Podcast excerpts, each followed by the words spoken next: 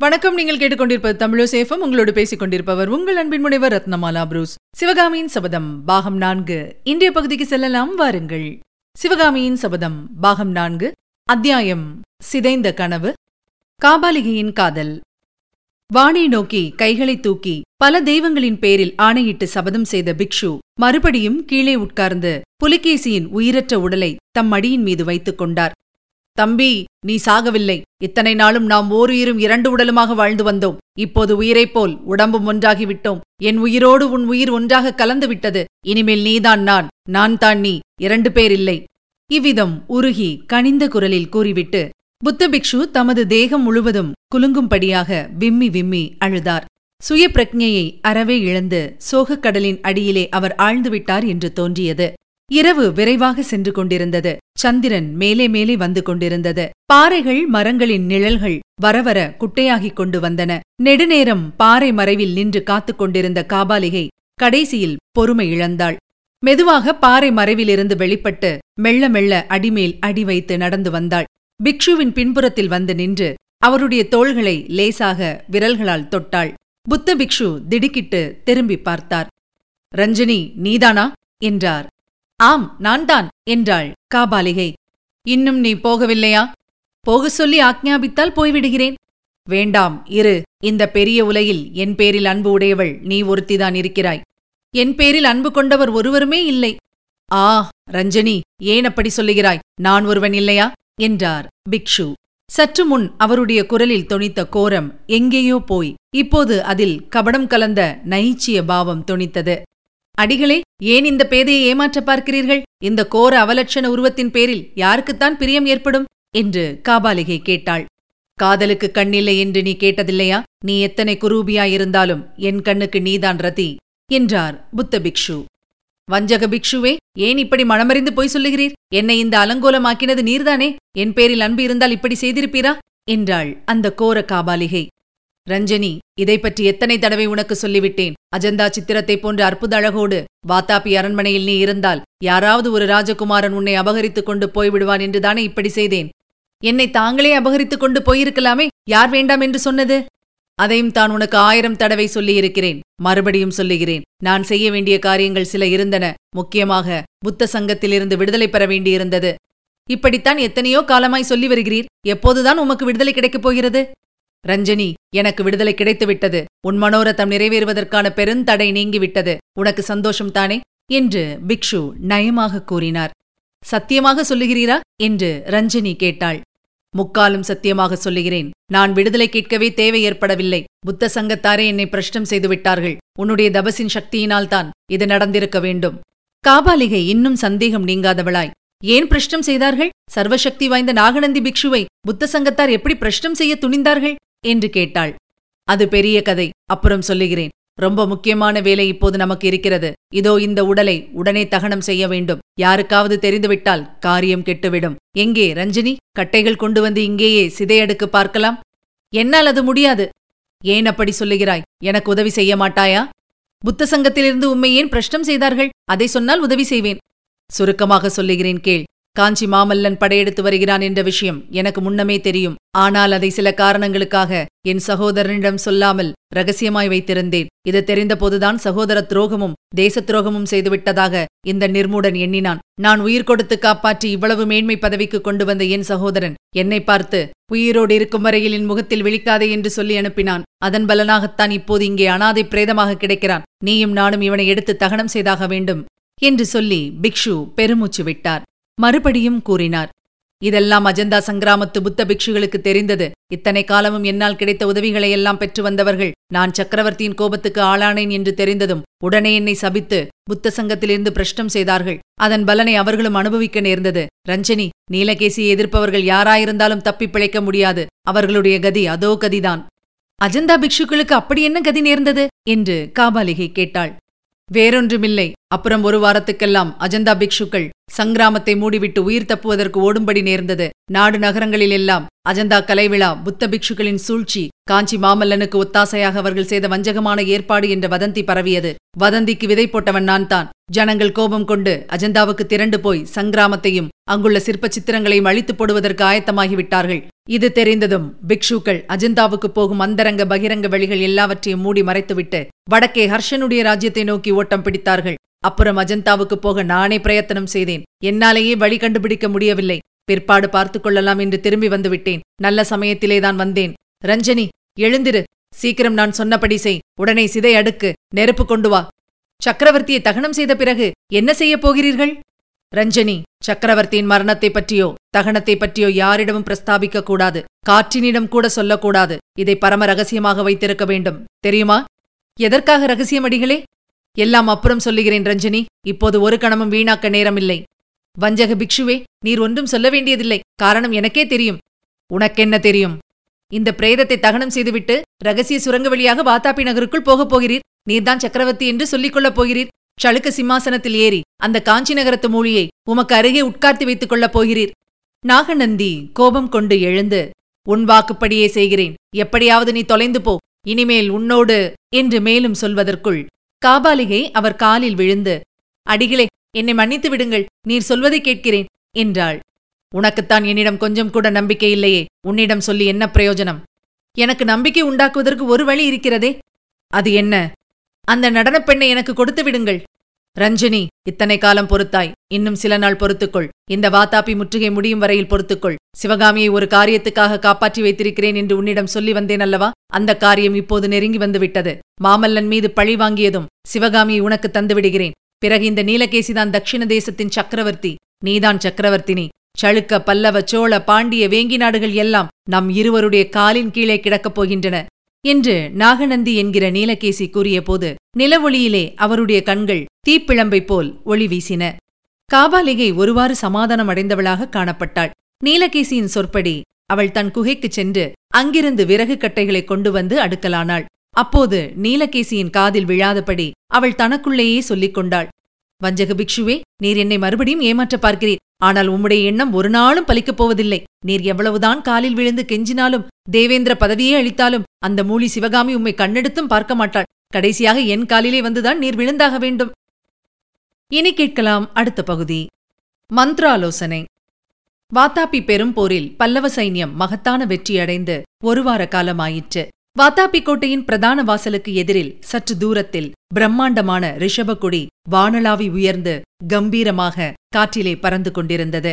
அதன் அடியில் இருந்த கூடாரத்திற்குள்ளே மாமல்லரின் மந்த்ராலோசனை சபை கூடியிருந்தது. மாமல்லரை சுற்றிலும் வீற்றிருந்த மந்திரிமார்களின் முகங்களில் மாபெரும் போரில் வெற்றி பெற்ற பெருமித உணர்ச்சியோடு சிறிது கவலைக்கு அறிகுறியும் காணப்பட்டது. மாமல்லரின் வீர சௌந்தரிய வதனத்திலோ அச்சமயம் எள்ளும் கொள்ளும் வெடித்துக் கொண்டிருந்தன.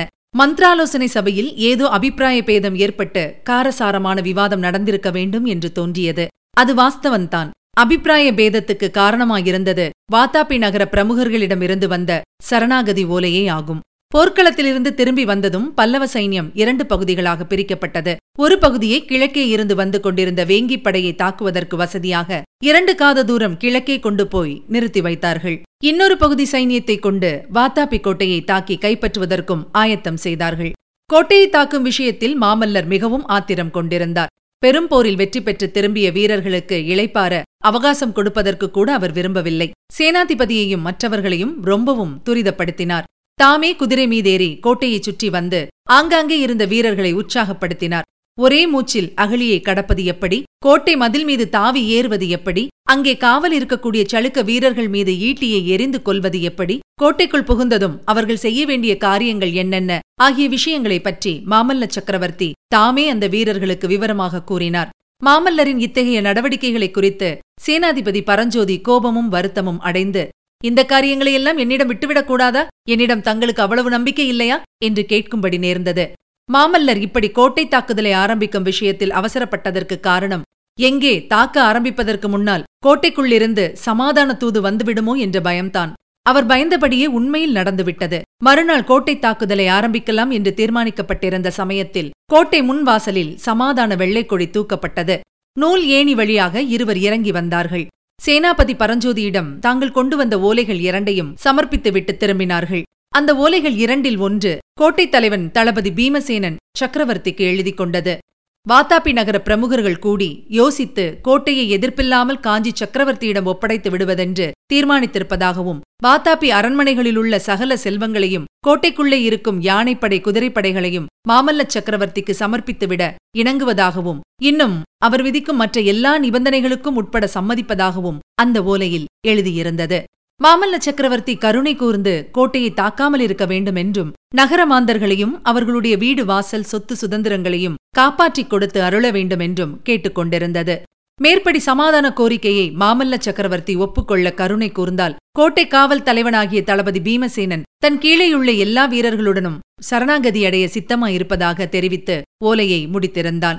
மேற்படி சமாதான ஓலையை பற்றி எந்தவிதத்திலும் சந்தேகப்படுவதற்கு இடம் இருக்கவில்லை. உண்மையும் அப்படித்தான். கோட்டை வாசல்களின் உச்சி மண்டபங்களில் நின்று கவனித்த வாத்தாப்பி வாசிகள் பல்லவ சைனியத்துக்கும் சளுக்க சைனியத்துக்கும் நடந்த பெரும் போரை பற்றியும் அதன் முடிவை பற்றியும் ஒருவாறு தெரிந்து கொண்டார்கள். போரில் பல்லவ சைன்யம் வெற்றி பெற்றது என்பது ஸ்பஷ்டமாக தெரிந்தது. அதன் பயனாக வாத்தாபி மக்களிடையே பெரும் பீதி உண்டாகி பரவிற்று. வீதிகளிலும் வீடுகளிலும் ஓலமும் புலம்பலும் எழுந்தன. கோட்டை காவலுக்கு அவசியமான வீரர்களோ யுத்த தளவாடங்களோ இல்லை என்பதும் முற்றுகை நீடிக்கும் பட்சத்தில் அதை சமாளிப்பதற்கு வேண்டிய பொருள் நகருக்குள் சேமித்து வைக்கப்படவில்லை என்பதும் எல்லாருக்கும் தெரிந்திருந்தன. ஒரு மாத முற்றுகை நீடிக்கும் பட்சத்தில் நகர மக்கள் பட்டினி கிடக்கும்படி நேரிடும். சத்துரு படைகள் கோட்டையை தாக்கி ஜெயித்து உள்ளே பிரவேசித்தால் அப்போது அவ்வீரர்களிடம் ஜனங்கள் எவ்வித கருணையையும் எதிர்பார்க்க முடியாது. லட்சக்கணக்கான ஸ்திரீகளும் குழந்தைகளும் வயோதிகர்களும் அதோ கதியடையும்படி நேரிடும். இதையெல்லாம் யோசித்து வேறு வழியில்லை என்று கண்டதன் பேரில்தான் வாத்தாபி நகர பிரமுகர்களும் கோட்டைக்காவலன் பீமசேனனும் மேற்கண்டவாறு சமாதான ஓலை அனுப்பினார்கள். அதன் பேரில் யோசித்து முடிவு செய்வதற்கு மாமல்லர் மந்த்ராலோசனை சபையை கூட்டினார். இந்த மந்த்ராலோசனை சபையில் மாமல்லர் சிறிதும் பொறுமையின்றி ஆத்திரப்பட்டு எரிந்து விழுந்ததைப் போல் அதற்கு முன் எப்போதும் நடந்து கொண்டது கிடையாது. ஓலையை பார்க்கும்போதே அவருக்கு கோபம் கோபமாய் வந்தது. எல்லாரும் கேட்கும்படி ஓலை படிக்கப்பட்டபோது மாமல்லரின் கண்களில் தணல் பறந்தது. எந்த காரணத்தினாலோ அந்த சமாதான கோரிக்கை சக்கரவர்த்திக்கு பிடிக்கவில்லை என்பது அவருடைய முகபாவத்திலிருந்தும் பேச்சு வார்த்தைகளிலிருந்தும் அங்கிருந்த மற்றவர்களுக்கு நன்றாய் தெரிந்தது. எனினும் சக்கரவர்த்தி அந்த ஓலை விஷயமாக அவர்களுடைய அபிப்பிராயத்தை கேட்டபோது தங்கள் மனத்தில் பட்டதை ஒவ்வொருவரும் உள்ளது உள்ளபடி சொன்னார்கள். அதாவது சரணாகதியை ஒப்புக்கொண்டு நகரத்தையும் நகர மக்களையும் காப்பாற்ற வேண்டியதுதான் என்று சொன்னார்கள். சக்கரவர்த்தியின் கோபம் மேலும் மேலும் அதிகமாகி வந்தது. ஒவ்வொருவரும் சமாதானத்துக்கு அனுகூலமாக அபிப்பிராயம் சொல்லி வந்தபோது மாமல்லர் அப்படியா? ஓஹோ! என்று பரிகாச குரலில் சொல்லிக் கொண்டு வந்தார். சேனாதிபதி பரஞ்சோதியும் இலங்கை மானவன்மரும் மட்டும் அபிப்பிராயம் சொல்லாமல் இருந்தார்கள். நீங்கள் ஏன் ஒன்றும் சொல்லாமல் சும்மா நிற்கிறீர்கள்? சேனாபதி உங்களுடைய அபிப்பிராயம் என்ன? என்று மாமல்லர் குறிப்பிட்டு கேட்டார். பிரபு நானும் சண்டையை நிறுத்த வேண்டும் என்றுதான் அபிப்பிராயப்படுகிறேன். குற்றமற்ற ஜனங்களை கஷ்டப்படுத்துவதில் என்ன பிரயோஜனம்? மேலும் சரணாகதி அடைவதாக அவர்கள் சக்கரவர்த்தியிடம் உயிர்ப்பிச்சை கேட்கும்போது வேறு என்ன செய்ய முடியும்? என்றார் பரஞ்சோதி. சேனாதிபதி என்ன சொல்கிறீர்? நீர்குடவா இப்படியெல்லாம் தர்ம நியாயம் பேச ஆரம்பித்து விட்டீர்? புலிகேசி நம் நாட்டில் செய்த அக்கிரமங்களை எல்லாம் மறந்து விட்டீரா? இந்த நகரத்தை நாம் எரித்து சாம்பலாக்க வேண்டிய அவசியம் இருக்கிறதென்று உமக்கு தெரியாதா? தெரிந்திருந்துமா இப்படி பேசுகிறீர்? திடீரென்று உங்களுக்கெல்லாம் என்ன வந்து விட்டது? யுத்தம் போதும் போதும் என்று ஆகிவிட்டதா? ரத்தத்தைக் கண்டு பயந்து விட்டீர்களா? உயிர் மேலும் உடமை மேலும் ஆசை வந்து விட்டதா? மாணவன்மரே நீர் ஒருவராவது என்னுடைய கட்சியில் இருக்கிறீரா? அல்லது நீரும் இந்த புத்த பகவானுடைய பரமானந்த சிஷ்யர்களுடன் சேர்ந்து சாத்வீகத்தை மேற்கொண்டு அகிம்சாவாதியாகிவிட்டீரா என்று தீச்சுடர் போன்ற வார்த்தைகளை மாமல்லர் பொழிந்தார். மாமல்லருடைய மனப்போக்கை மானவன்மர் நன்கு உணர்ந்திருந்தார். சிவகாமிக்கு மாமல்லர் கொடுத்திருந்த வாக்குறுதியை எந்தவிதத்திலும் நிறைவேற்ற விரும்புகிறார் என்பதையும் சமாதான கோரிக்கையை ஒப்புக்கொண்டால் மேற்படி வாக்குறுதியை நிறைவேற்ற முடியாதென்பதையும் அவர் உணர்ந்திருந்தார். உண்மையில் சேனாதிபதி பரஞ்சோதி சமாதானத்துக்கு சாதகமாக அபிப்பிராயம் சொன்னது மானவன்மருக்கு மிக்க வியப்பை அளித்தது. சமாதானத்துக்கு இணங்கிவிட்டால் கோட்டை தாக்குதலுக்கென்று மானவன்மர் விசேஷ பயிற்சி அளித்திருந்த யானைப்படையை உபயோகப்படுத்துவதற்கு சந்தர்ப்பமே இல்லாமல் போய்விடும் என்பது ஒரு பக்கம் அவர் மனத்தில் கிடந்தது. இந்த நிலைமையில் மானவன்மர் பிரபு பல்லவ நாட்டு வீர தளபதிகள் எல்லாரும் ஒருவித அபிப்பிராயம் சொல்லி இருக்கும்போது வேறு அபிப்பிராயம் கூற எனக்கு தயக்கமாயிருக்கிறது. அதிலும் சேனாதிபதியாருக்கு மாறாக எதுவும் சொல்ல நான் விரும்பவில்லை என்றார். மாமல்லர் அதிகாரத் துணியில் மாணவன்மரே எல்லாரும் ஒரே அபிப்பிராயத்தை தெரிவிக்க வேண்டுமென்றிருந்தால் இந்த மந்திராலோசனை சபை கூட வேண்டியதில்லை. இங்கே எல்லாரும் தங்கள் தங்கள் அபிப்பிராயத்தை தைரியமாக கூறலாம். யாருக்கும் அஞ்ச வேண்டியதில்லை என்று கர்ஜித்தார். பிரபு தாங்கள் ஆக்ஞாபித்தால் சொல்கிறேன். இந்த சமாதான கோரிக்கையை ஒப்புக்கொள்ளக்கூடாது என்று எனக்கு தோன்றுகிறது. செய்கிற பாதகத்தையெல்லாம் செய்துவிட்டு அப்புறம் சரணாகதி அடைந்து விட்டால் போதுமா? என்பதற்குள் சேனாதிபதி பரஞ்சோதி குறுக்கிட்டு வாத்தாப்பி நகர ஜனங்கள் என்ன பாதகத்தை செய்தார்கள்? பாதகன் புலிகேசி செய்த காரியத்திற்கு அவர்களை எப்படி பொறுப்பாக்க முடியும்? என்று கேட்டார். அதற்கு மாணவன்மர் சேனாதிபதி விதம் சொல்வது எனக்கு மிக்க வியப்பாயிருக்கிறது புலிகேசி செய்த அக்கிரமங்களையெல்லாம் இந்த ஜனங்கள் பார்த்து சந்தோஷப்பட்டுக் கொண்டுதானே இருந்தார்கள்? அந்த அக்கிரமங்களை தடுப்பதற்கு இவர்கள் எந்த விதத்திலாவது முயன்றார்களா? பாதகன் புலிகேசிக்கு பலமளித்ததெல்லாம் இவர்கள்தானே? புலிகேசி கொள்ளையடித்துக் கொண்டு வந்த பொருட்களையெல்லாம் பகிர்ந்து அனுபவித்தது இவர்கள்தானே? புலிகேசி சிறைப்பிடித்துக் கொண்டு வந்த ஆண்களையும் பெண்களையும் அடிமை கொண்டு வேலை வாங்கியது இவர்கள்தானே? ஆயன சிற்பியாரின் குமாரியை இந்த நகரின் ஆர்ச்சந்தியில் நடனமாட சொல்லி பார்த்து இந்த நகர மக்கள் பல்லவ சாம்ராஜ்யத்தையே அவமதித்து அழியாவசைக்கு ஆளாக்கவில்லையா? இதையெல்லாம் நமது வீர சேனாதிபதி மறந்துவிட்டாரா? என்று மாணவன்மர் கூறியபோது மாமல்லரின் பார்வை கூறிய வாளை போல் சேனாதிபதி பரஞ்சோதியின் மீது பாய்ந்தது. அப்போது சேனாதிபதி பரஞ்சோதி பல்லவேந்திரா மாணவன்மருக்கு ஞாபகம் இருக்கும் விஷயம். எனக்கு ஞாபகம் இல்லாமல் போய்விடாது. அதை பற்றி தங்களிடம் தனியாக பிரஸ்தாபிக்க வேண்டுமென்று இருந்தேன். ஆனால் மாணவன்மர் சிவகாமி தேவியைப் பற்றி பேச்சு எடுத்து விட்டபடியால் நானும் இப்போதே சொல்லிவிடுகிறேன். சமாதான ஓலை கொண்டு வந்த தூதர்கள் இன்னோர் ஓலை எனக்கு தனியாக கொண்டு வந்தார்கள். சிவகாமி தேவி எழுதிய அந்த ஓலை இதோ இருக்கிறது தயவு செய்து பார்த்தருள வேண்டும் என்று சொல்லி தமது வாளின் உரையிலிருந்து ஓலை ஒன்றை எடுத்து சக்கரவர்த்தியிடம் கொடுத்தார். பல்லவேந்திரர் அந்த ஓலையை படித்தபோது ஏற்கனவே சிவந்திருந்த அவருடைய கண்கள் இன்னும் அதிகமாக சிவந்து தணர் பிழம்புகளாகத் தோன்றின. அளவு மீறிய கோபத்தினால் ஓலையை பிடித்திருந்த அவருடைய கைகள் நடுங்கின. படித்து முடித்ததும் அந்த பனை ஓலை சுருளை சக்கரவர்த்தி தம் இரு கரங்களினாலும் கிழித்துப் போட எத்தனித்தார் அப்போது சேனாதிபதி குறுக்கிட்டு பல்லவேந்திரா ஓலை என்னுடையது. கருணை கூர்ந்து திருப்பிக் கொடுத்தருள வேண்டும் என்றார். இதுவரை நீங்கள் கேட்டது சிவகாமியின் சபதம் பாகம் நான்கு. வழங்கியவர் உங்கள் அன்பின் முனைவர் ரத்னமாலா புரூஸ். சிவகாமின் சபதம் என்ற எமது இந்த ஒலிப்புத்தக முயற்சிக்கு நீங்கள் அளித்து வரும் அன்பிற்கும் ஆதரவிற்கும் மிக்க நன்றியை தெரிவித்துக் கொள்கிறோம் தொடர்ந்து கேளுங்கள் நண்பர்களிடமும் பகிருங்கள் மறவாமல் சப்ஸ்கிரைப் செய்ய சொல்லுங்கள். அவர்களும் தேன் தமிழ் சுவை பருகட்டும். மீண்டும் அடுத்த பகுதியில் சந்திக்கலாம். இணைந்திருங்கள் மகிழ்ந்திருங்கள்.